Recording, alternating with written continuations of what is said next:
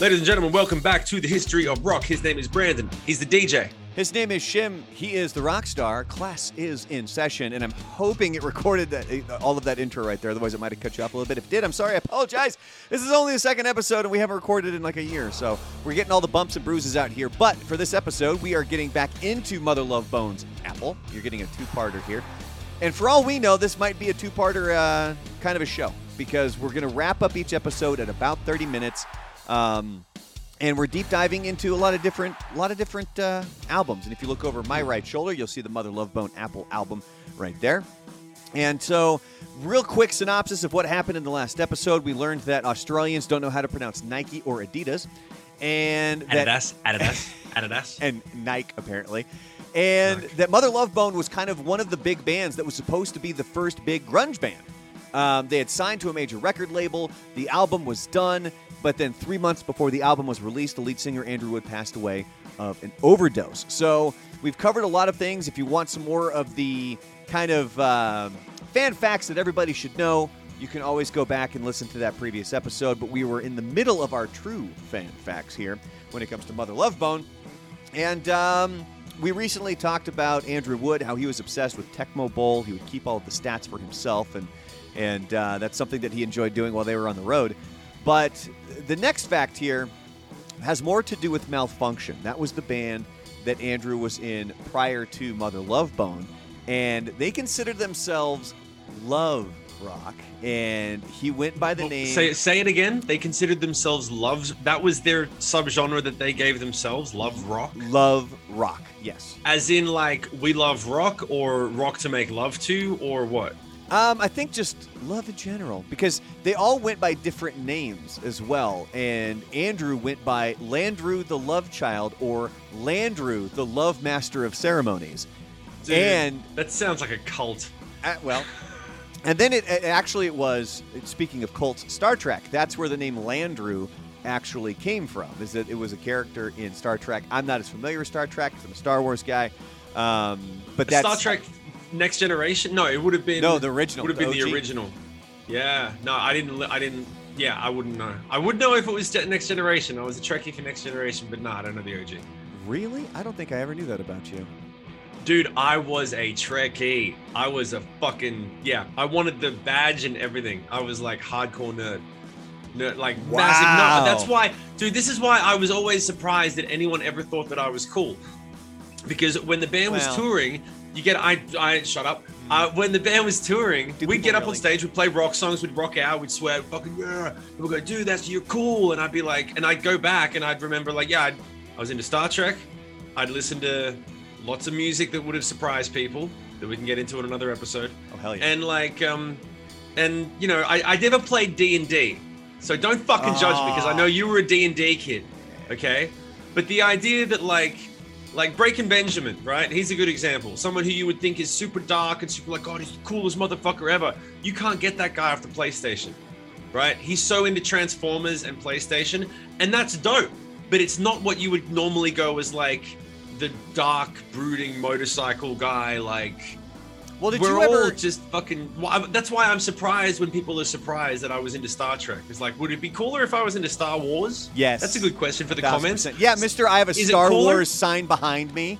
Yo, I like Star Wars too. You're no, right, I'm talking about Trek yours. I mean, every my Christ, my screen I name's have the one. real Brandalorian. Of course, I'm a Star Wars fan. yeah, but it, does that make you cooler than me, motherfucker? Yeah, it does. Does it? Oh yeah.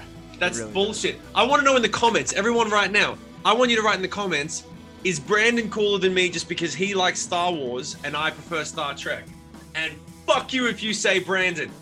I'm I'm going to tell you right now that since you're saying that you take and is that a Tie Fighter back there as well? Dude, I got a whole bunch of Star Wars shit. Do you want to know why? I'll tell you why. Do you want to know yeah, why? I'll Mister, like why. I like Star Trek more than Star Wars. I like I like. completely got sidetracked Do you want, I'll tell you fucking why. I'll tell you why. Because my this is gonna be a great clip. My wife has no idea what to get me for birthdays and Christmases anymore. And I said, if you buy me Star Wars or Joker stuff, I'll like it. And she hates Star Trek. So she will die before she buys me Star Trek stuff. So she's like, well, I don't get Star Wars, but at least I don't hate it. She just doesn't get into it. She looks at Star Trek and she's like, it just does silly shit. Doesn't make any sense. fucking Star Trek. It's like what are all the aliens, fucking horrible makeup. She's like, Star Trek sucks.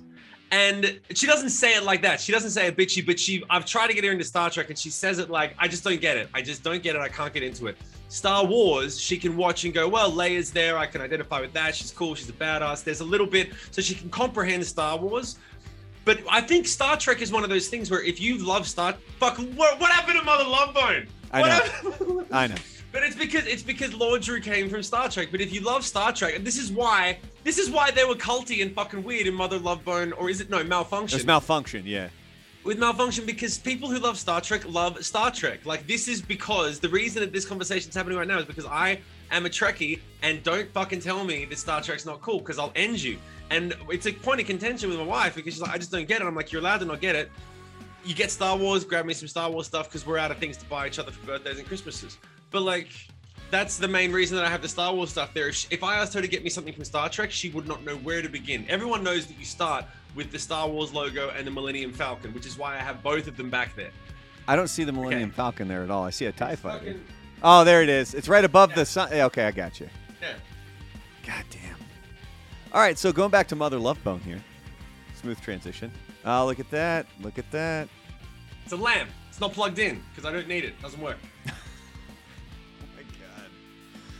Could you imagine if you guys actually paid for this You were class? saying, if, some- if somebody signed were- up for this class called the History of Rock, and then the two instructors just started to battle it out about Star Trek and I Star guarantee Wars. you, the comments section would just read, "I don't do enough coke for this class. I'm out." Yeah. No, either that or this class is my Coke because we'll wake you the hell up, apparently. Fucking a. All right, so next one. This is going to be an awkward transition here because the next one. So we're talking about kind of the true fan facts here. This comes from the documentary um, about uh, Andrew Wood that's called Malfunkshun, the Andrew Wood story. And the documentary starts with his dad speaking at his memorial, and his dad actually says, and he's speaking to the uh, his other sons because Andrew was one of three, um, one of three sons, and uh, also to the other members from uh, Mother Love Bone that eventually formed Pearl Jam. He says, "I want you guys to go on and be the biggest stars you can be, and see you guys on TV. If you got to get another singer, don't get a junkie." And it's the actual audio from the memorial that's in that documentary, and it's Wow. it's uh, it's a tough pill to swallow right there. But we're not going to stick on that one for too long, as we just battled out about Star Wars and Star Trek. But um, like we were talking about. Um, Jeff Ament and Stone Gossard, they were the ones that came, that came from Green River, and then they did Mother Love Bone, and then they actually went on to form Pearl Jam. Well, the couple of the guys that were in Green River with Ament and Gossard, Mark Arm and Steve Turner, they went on to form Mudhoney. So a lot of these bands that we're talking about here, That's another Um, one that I've heard of. I've heard of.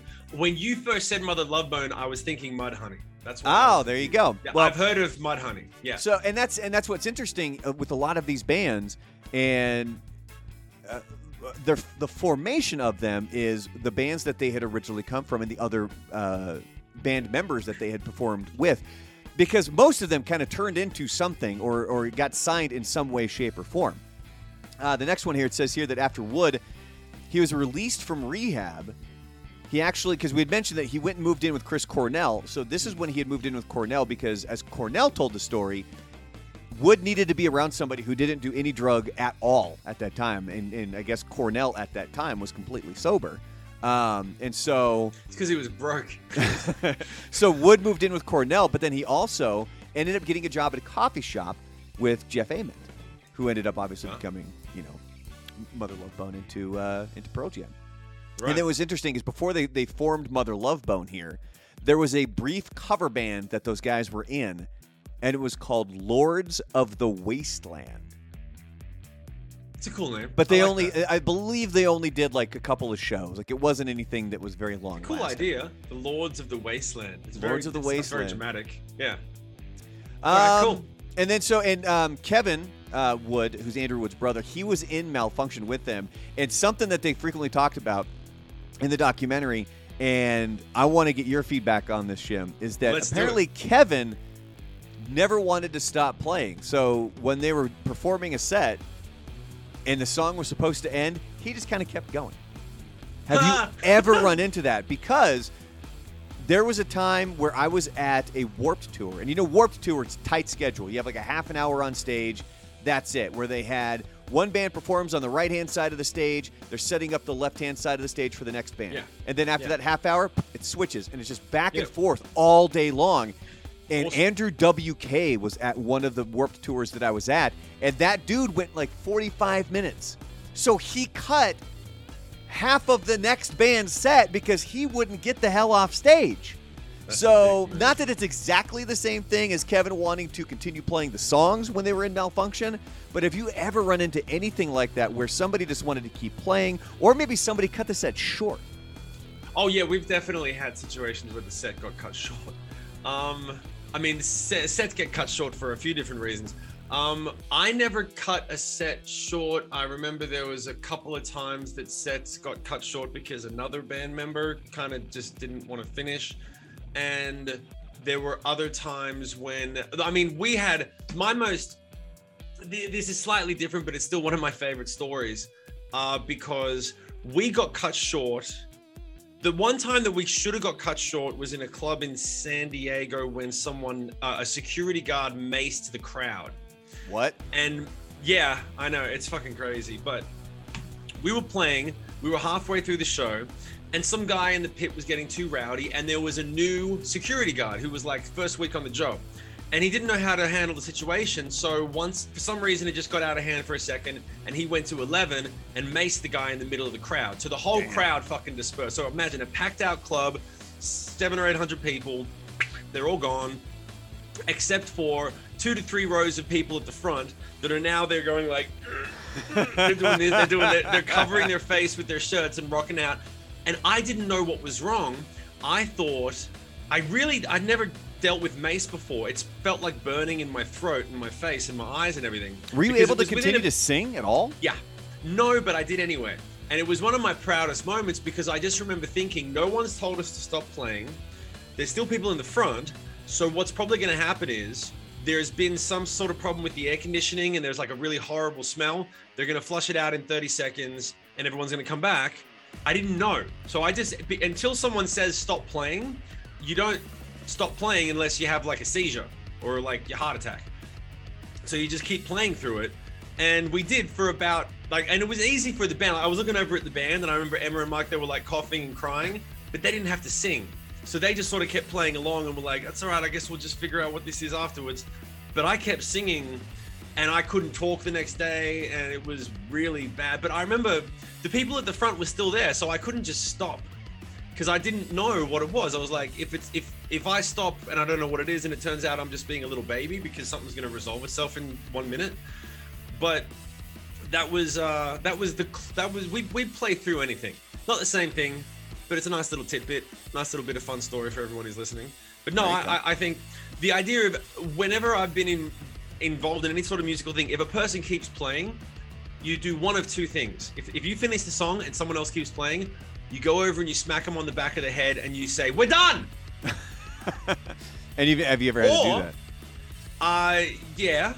Or, um, you the person keeps playing, and then you find a way to use that to transition into the next song. The latter is much more professional, but it depends on what the person's playing. Usually, if the person just wants to keep playing, if you follow with them, they'll follow you through the transition, and you'll both come out on the other side fairly unscathed. But it's still one of those things where if you're in a band, you should probably have a conversation sometime before you get on stage of, hey, we're gonna finish the song here and we're gonna start the next one there, and that's how it's gonna be. Well, it was So- apparently apparently an issue that they had with Kevin, and it didn't sound like they ever really were complaining about it. They actually thought it was kind of interesting because it seemed to be more of kind of a things- Yeah, free, things interesting. like a free flowing style with them up on Yeah. stage. And uh, this next fact has more to do with Kevin as well. Now he wasn't in Mother Love Bone; he was in Malfunkshun with um, uh, with his brother Andrew. But apparently, he has crazy fast hands, and they say that he still has just amazingly fast hands on the guitar.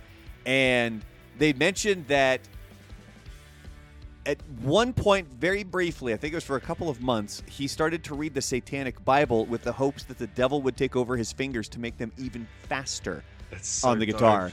And so and as they were interviewing him in the documentary, he's like, "Yeah," he goes, "But it didn't it didn't last very long because I couldn't make any friends that way." So he's like, "I, I kind of ditched that because they also they compared it to like the devil went down to Georgia." Because you know you're talking about how you had the devil uh, in the competition, and so that's kind of what he was thinking and hoping is that you know maybe I can just get these blazingly fast hands, you know, when it comes to uh, playing the guitar there. Would you Yeah. ever do something like that? You want to make a deal Would I the ever devil? sell my soul to the devil Yeah. uh, again? Oh. so I guess. No, I always- wait. So what part of your life did you sell your soul to? What, like what did what did you sucked. benefit? Nah, I didn't sell my soul to the devil. I I probably would have wound up better if I had. Um, no, I always thought it was a little bit strange to consider that to be like. I I mean, if you really have to, this is me. This is not commenting on people that have seriously considered, but I'm like, you got to have a few pieces missing. You know what I mean? If you're like, everything in my life will be better the moment I can play fast. So I'll sell my fucking soul for eternity to be able to play fast Yeah. for a little bit. Like you got to be missing some pieces of your soul to do that.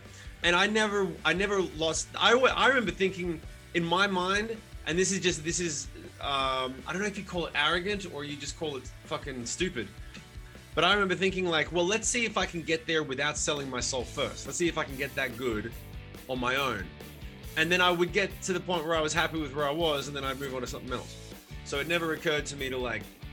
I think the the truth is the actual truth deep dive on the concept is, it's one thing to say, oh, but what you're talking about is you're sacrificing parts of your life to follow this thing. You go, okay, I'm going to sacrifice relationships and personal health just to be the best, just to fucking, just so that I can be the best. And then you go, when you, and then when you get to be the best at something, you find out it really doesn't matter that much. and then, and I'm serious, I'm serious. I got to the point a couple of times where I achieved exactly what I wanted to achieve, and you get there and you go, oh, it's just another, it's just like, it's just another thing. It's just another Yeah. thing. Like if you buy anything, if you save up for a year to buy you know, if you're a kid and you save up and you get a PlayStation or you get a phone, or you get a whatever, it gets it gets boring after about a month. You're like, it's cool, I play it, I do it, da, da, da, but like after a while, you're like, I need another thing. So when you're chasing the things, the it's you'll just keep going. You keep going down the rabbit hole. So I that's why it never occurred to me to sell my my soul. Like it's fucking crazy. But I, It- I can I can respect people that go that far. And then, um, but I'm very interested in the next point. What's the next point? Well, it's it's interesting that you're talking about that because um, you know one of the things we were talking about success and finally getting where you want to be, and that's kind of the thing with with Andrew Wood is that you know they had signed to the major label, they were recording the album, and everything would, should have been going amazing for him. But uh, the more that you read into it, and the more that you watch these documentaries and things like that from these other people, is that it's, it truly was not. Um, i i- it's not all that it was. It was cracked up to be. Like I know, for at least for myself, um, I had set a goal for myself when I first got into radio. I wanted to make it to a major market on the East Coast. I did. I ended up working in Miami, Fort Lauderdale, and once I did, it was kind of like, okay, now what? Yeah, and, and- exactly. and, like it's cool, but now what? What is my next goal going to be? And, and I think that that's where um, Wood might have struggled a little bit, is because it was all of a sudden like, hey, you're getting this thing that you really wanted. Because in the early, uh, early, late '80s, early '90s in Seattle, when these bands first started to get signed, they were starting to get the stuff that they wanted. You know what I mean? Like they were signing major labels, they were signing these deals, and uh, you know, the, the some of the stuff that they were having to deal with, I don't think was very expected.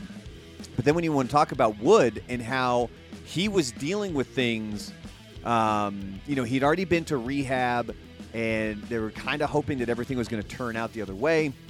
And at one point, he even wrote in, I believe it was one of his journals while he was in rehab. He said, "My childhood taught me love had to hurt." He also said, I attempted suicide after my first breakup with a girl. And then another one that he had written was, My second introduced me to shooting drugs and STDs. Jesus. Yeah. Jesus. You want to go back to talking about Adidas and Nike, huh? Yeah, no, no. Well, it's better than some of the other darker stuff. But this is the thing. That's what you ex- that if that was like from some someone else, you might be surprised. But that's kind of what people in singers like. It's almost like if they don't have that mentality, it's like they're not living up to the hype. I remember seeing in the Foo Fighters documentary that Taylor Hawkins started doing a whole bunch of drugs and had an overdose because he got famous as a drummer and he just didn't know how to handle the lifestyle and the whole thing. And all the drummers that he had ever respected uh, would do that and they would die, half of them. And so he was doing it just because he didn't know what else to do at the time. He was just living uh, an example that had been shown to him by what was shown to him, what, what was available to him at the time. I remember people used to find it fascinating that I didn't have tattoos. And now Yeah, you got fucking yeah, T-. TV hosts. They have tattoos. Like everyone's got fucking tattoos now. 20 years ago, you couldn't get a job on TV if you had tattoos. Now they prefer it. Point is, is times are moving and changing. I never chose not to get a tattoo for any other reason than I don't want a tattoo. But people were like, dude, you're a singer in a band. Where's your tattoos? I'm like, why does that have to be a thing? Like, and and also like, well, when when was the time you got the most fucked up? And I'm like, I'm supposed to say, oh my god, I got so many stories. I got a few, but I don't have like Keith Moon stories. You know, like they assume that everyone, and so I think a lot of times you hear these types of things, but that is what le- that type of especially that upbringing. It's ironic if you say like, oh, um, where did he? He said, my childhood taught me love had to hurt. Yeah, that'll lead you into all that stuff. You don't need to be a singer to go down that road. Yeah, and it's interesting considering that Wood uh, was roommates with Cornell. Cornell, obviously, doing Temple of the Dog in honor and memory of Andrew Wood. And when Cornell passed away, you know, there's people would tell these stories about. Um, I mean, really go look into the lyrics of Chris Cornell. I mean, there's some Oh, really deep, dark stuff in there. And there's people that knew him that, that said that he was just he was wired differently, man, and Yeah. and he just he was uh, you know just a phenomenal, phenomenal lead singer. But we're going to get to that in a future episode of the history of rock. But now here's something that I wanted to bring up because they make this a point in the one documentary, Malfunkshun, the Andrew Wood story, and it goes through the hospital notes of when he passed away, and it starts on Friday, March 16th. His fiance calls 911 at 10 o'clock at night. And then about 20 minutes later, he's revived and placed on a respirator. Then the following day on Saturday, around noon, he was admitted to the trauma intensive care unit. And then um, later that day, he, it says the patient was improving. CT scans, uh, CT scans showed brain swelling, but it seems like progressively throughout that weekend, from th- uh, Saturday through Sunday, patient breathing improves, condition hopeful, blood pressure stabilized, pupils reactive, removed from paralysis medications, patient restless. That's going through Sunday at 2 p.m. And then the documentary points out there's like 10 hours of nurses' notes missing from the hospital records. And then all of a sudden we get to Monday at 11:20 a.m. and it says patient unresponsive, no reflex, no signs of brain function. And then it was that afternoon, Monday, March 19th, 1990 at 3:15 p.m. Andrew Wood was removed from life support.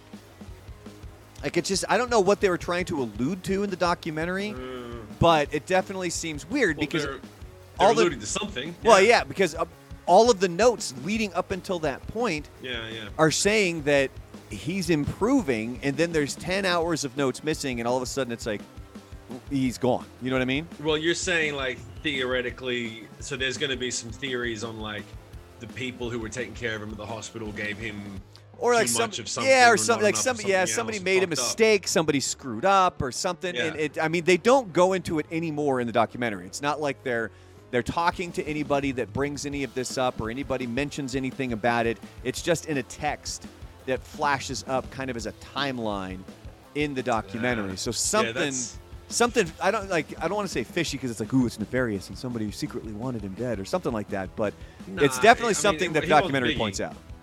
Yeah, he was all about the love. It's not like it was Biggie and Tupac. Yes, he was Landrew the Love Child. Yeah, man. What a great fucking name.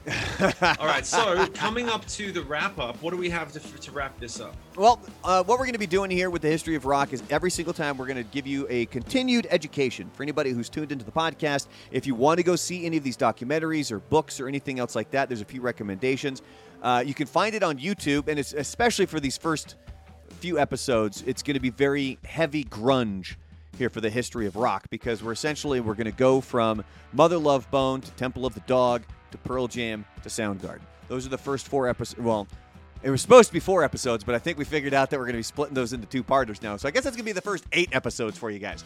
But anyway, so um, if you guys want, there's an uh, it's the documentary. It's called Hype. It's a 1996 grunge documentary. You can find it for free on YouTube right now. And if you're looking for anything grunge based, it is it's like the go to kind of for that. You also have the 1993 Mother Love Bone home video, The Love Bone Earth Affair. I haven't been able to find that one, but then also over on YouTube, they do have Malfunkshun, the Andrew Wood story is available. That was a 2005 documentary. And something else that we're going to do here on the history of rock is we kind of want to give an idea of what other people were doing around this time. Their album Andrew Wood passed away March 19th, 1990. The album was released June 19th, 1990. Kind of the start of it was the the, the start of grunge. It's really Yeah, I mean, you'd already had uh, like Soundgarden and Nirvana had already released some uh, had already released music, but none of them had been signed to a major label yet. Um, and it was really the beginnings of the scene. And this is why we started with Mother Love Bone, is because Mother Love Bone was again, like I think I've said this like a dozen times, they were like the first band that was supposed to make it big from the grunge scene, and unfortunately, Andrew Wood passed away. But other things that were going on here, June 19th, 1990, what were people listening to? Well, they were listening to It Must Have Been Love by Roxette. Now, the original full title of that song is It Must Have Been Love Christmas for the Broken Hearted. Now, four different versions of the song have been released. The original was released in 1987, but the most successful version, which is why people were listening to it in 1990, was because it was on the Pretty Woman soundtrack. And they obviously they omitted all of the Christmas references that were because you know if it's it must have been love Christmas for the broken hearted it's not a Christmas So- movie so they got rid of all that. So is there a Christmas version out there somewhere? That's the original I believe. It's it must have been love Christmas Never for the heard broken that. hearted. Has- I, I want to know if anyone has ever even fucking heard of that version. Put in the comments and go, yeah, I listened to that. Like I've got no, no one's ever heard of that Christmas version. Ever. That's my favorite. It's You my serious? favorite. ver- No, I no, I've never heard it. Come on. But here's another thing we need to do is we need to get to the singles from the album. So the album was Apple by Mother Love Bone. You had the singles. It went Stardog Champion, which has been stuck in my head for about a week. This is Shangri La and Stargazer were the three singles that were released. Now, with Stardog Champion, they have kids singing on that track, and you have had kids singing Ah. on a track as well. Is is it something that you would still do? Did you notice that there was some definite differences in trying to get kids to sing a part of a song because it was from Polar Opposite, Yeah. the intro to Odd One. Yeah, yeah, it's really difficult. I remember specifically when they were recording, there was a guy there. There was a kids choir, and there was a guy there who was the conductor or whatever, and he was missing a couple of pieces. And I went in and I said, "Oh, it needs to be more like da da da da da." I can't remember how the part goes now, but I remember telling him, and it was still missing a thing. And- Okay, that's enough. That's enough. That's enough. And I tried to explain it to the kids, and I couldn't do it. I couldn't do it. I couldn't explain it to these kids because they're fucking kids. Did you I was trying to of them? explain it to them like You they were like you? they'd heard the song before, like they were professional musicians. And I was like, no, you got to land on the one, and then that second part is a, a jump beat. And they were like, and then I tried to do it with my hands, and eventually the producer came up and he was like, dude, you just got to back off. Like this is not your job. And the other guy, you just got to let it, just got to take the time that it takes.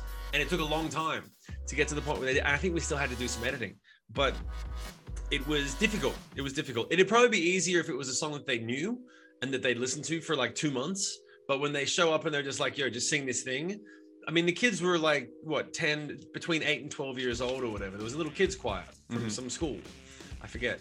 And no, it's not easy, but it sounds it sounds interesting. And yeah, you do you need to do it if you want to. I've tried to sing like that and pitch shift and do things to get like things that sound like a kids choir in the background. You need to just get the kids choir if you want that sound. But it's not easy working with kids, kids and pets, kids and dogs. Yeah, that's what it was always. Yeah, don't work with kids and pets. Now, um, we. I think I'm going to start creating a Spotify playlist. We did this originally with Rockstar 101, where I was creating the, the best rock of 1989 and the best rock of 1990. Um, and I'm going to start one that's going to be the History of Rock Grunge playlist. Or maybe we'll call it something else. I don't really know. Um, but we're going to pick three songs from each album that we're talking about, and those songs are going to go into this playlist. And we only get three because there's going to be some albums we talk about where it's like, holy crap, I want that whole album in there. You only Right. get three. So for myself, two of the singles I think are in. You got Stardog Champion and This is Shangri La. And it was even to the point in that one documentary with Andrew where he's talking to the kids that they're getting to sing for Stardog Champion and they all laugh when he tells them the name of the song. And he's like, and he goes, I don't even know what it means, so don't ask me, or something like that. Where he's like, he didn't even know what the hell Stardog Champion meant. Um, Right. So Stardog Champion, this is Shangri La, but another song, uh, Crown of Thorns, which was actually on their debut EP that came out a year before um, Apple did. So the EP was called Shine. It was released on 1989, and it was the full song was Chloe Dancer, Crown of Thorns, and then Crown of Thorns ended up on Apple. So those are my three that need to make it. Did you have your three? Well, here's the thing. I I told um, and we maybe we need to. I don't like this record. I'm just gonna. I was gonna precurse it. I don't like the record, and I don't know if that makes me a horrible person. But I listened It to does. this in preparation. You're terrible. I listened to it in preparation for this thing, and I was like, oh, this sounds like what it is. It sounds like the first grunge album. And it was, and the whole sound and everything, and the band itself was still kind of taking shape. And I can hear how Pearl Jam might have sounded like that when they were getting started two or three years before their first hit. Because there's elements, and the, so basically the, the tracks, that, and so uh, here's the thing it, I, I've been looking this up, and I want to make sure I had the right record because I have Come Bite the Apple. Is that's off the record, right? What do you mean? The, the name of the song, Come Bite the Apple. Yeah, that's yeah. It's track number five on the album. Right. Okay. Cool. So here's the thing. I went through the tracks and I wrote them down. I just I realized that we didn't pick any of the same ones, and my choices were literally just based on the groove. Because one the thing that I could get into was when the groove was going. So Come Bite the Apple and Captain High Top Okay. both had a great groove. And then the thing that I found interesting was Mr. Danny Boy sounded like uh, Guns N' Roses' first album. The riff and the groove in that sounded very GNR to me. And I remember I was going to ask you, do you think, because that, yeah, Appetite for Destruction definitely came out first, that they took a heavy influence from GNR? I mean, it's possible. It's it's the influences for uh, that we at least know of for Andrew Wood.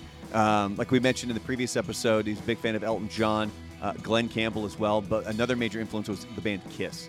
Um, He would just wait for his parents to leave.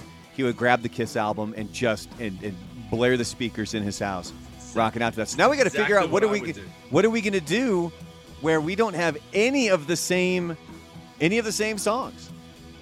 I we, did we not think that was going to happen?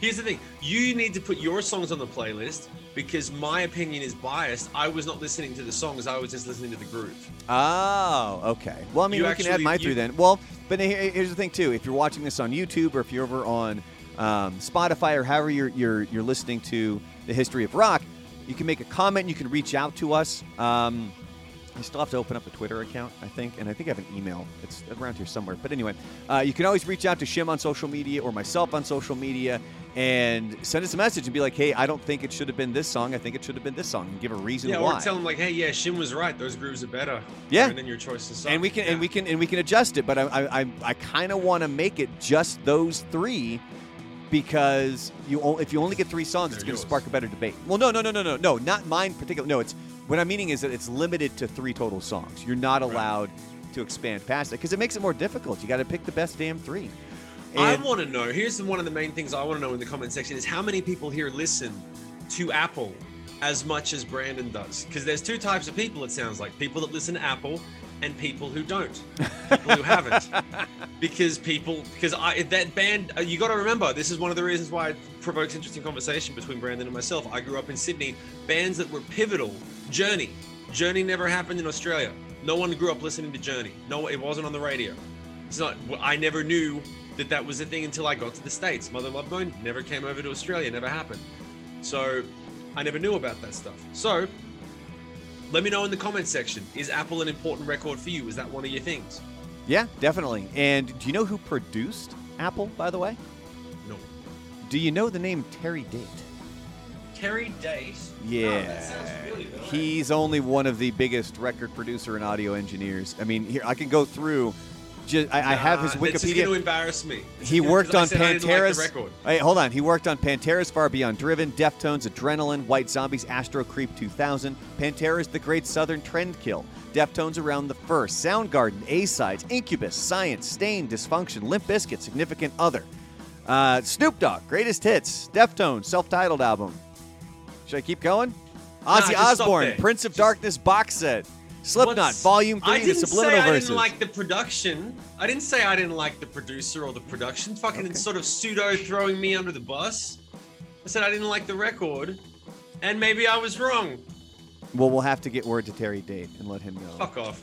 Terry dates. Yeah, he's paying attention to me. Damn, he Right also, now. man, you know, he also produced Sir Mix-a-Lot's Swass, which came out in 1988. Are you familiar with that?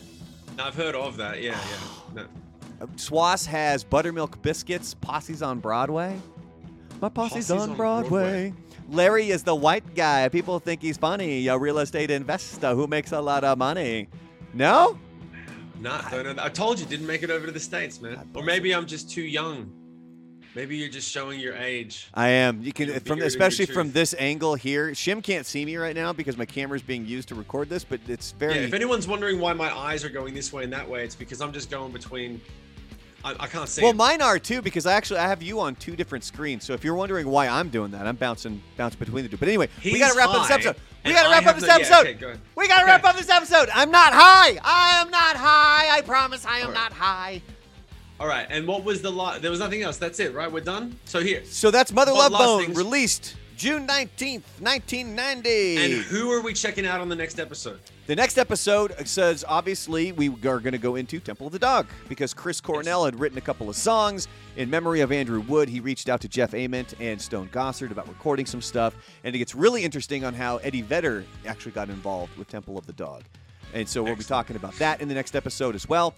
And be paying attention because at some point here, Shim and I are going to go do a live stream on Twitch. Maybe we'll simulcast it, his channel and my channel. I'm not quite sure how we're going to do it yet, but what we're going to do is um, we're going to have a trivia game, and it's going to be based on the stuff that you learn here on the history of rock, and it's going to be all of the things that we talk about from Apple.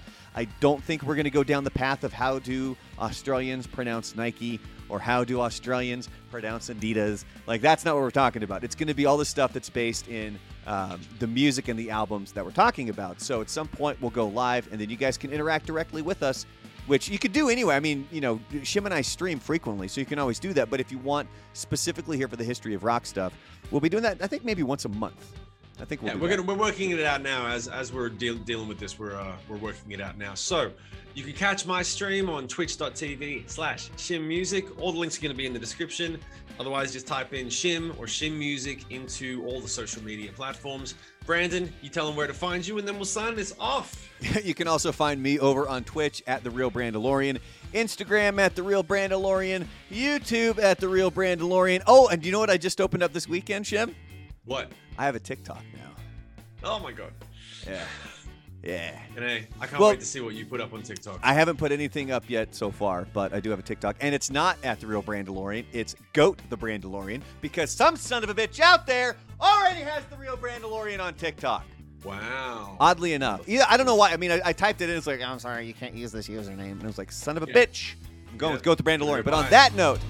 Thank you all for being here. Um, keep following us. Go follow all our social medias. And um, next episode, we're going to do a deep dive on Temple of the Dog. Shim, any parting words for everybody out there? Nah, man. See you on the next one. Go ahead and leave your comments, and we'll talk to you guys very soon. Thank you very much. Stay fearless. Click the like, subscribe, all the doodads, and uh, and then do we do his name Class! Class